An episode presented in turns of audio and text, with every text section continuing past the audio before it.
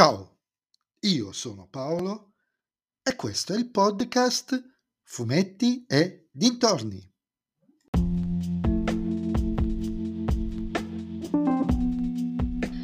In questo episodio del podcast vi parlerò di Samuel Stern 32, Il sangue dei martiri, scritto da Massimiliano Filadoro e Marco Savegnago e disegnato da Adriana Farina, edito da Bugs Comics.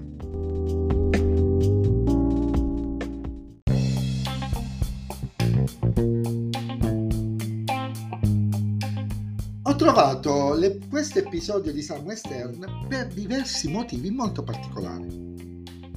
In primis l'argomento della storia, non la classica possessione, ma qualcosa di diverso e forse più complesso.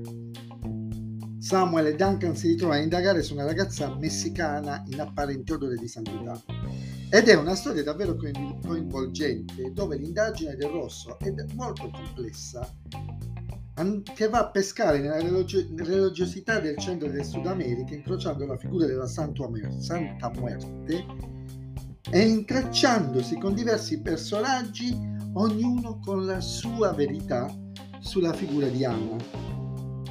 Con due o tre colpi di scena, davvero niente male, fino alle pagine finali che ampliano, a mio avviso, le vedute narrative della serie. Dirò per certi versi mi è sembrata quasi una storia di Dumper questa, ma non so spiegarvi perché. Per i disegni, invece, lo dico subito, il tratto di Adriana Farina non mi ha convinto, anche se è un artista che è da anni sul mercato, diciamo così, dai tempi del Jonathan Steele della strada, non mi ha convinto, soprattutto nella rappresentazione dei volti e delle posture dei personaggi. Ma l'uso veramente variegato delle chine, dei neri e dei grigi, la regia delle inquadrature delle vignette danno alla storia quel giusto tocco di suspense e di tensione che merita. Per cui non è una bocciatura, è che c'è qualcosa che non va, ma c'è qualcosa di convincente. Se riuscissi a smussare quella parte che non va sarebbe... Non smussare, perdonatemi. Migliorare quella parte che secondo me non va, secondo me sarebbe perfetto. Anche la scrittura dei personaggi coinvolti come Adna o padre Christian sono stati è stata delineata in maniera interessante, meriterebbero sinceramente ulteriori sviluppi. Infine una considerazione un po' polemica.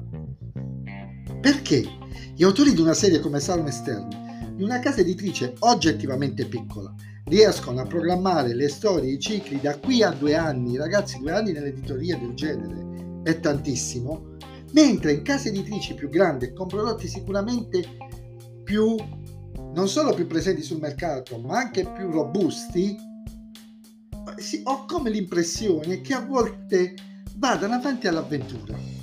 Comunque Samuel Stern rimane davvero una certezza in edicola.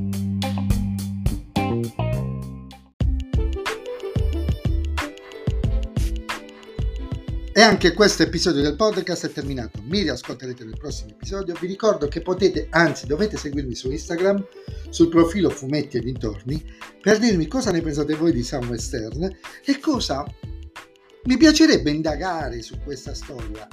Del perché altre case editrici, come la Bonelli, non riescono a fare questo tipo di programmazione. E se vi piace il mio podcast, allora suggeritelo ai vostri amici. Se invece il mio podcast non vi piace, suggeritelo a chi non sopportate. Ciao a tutti!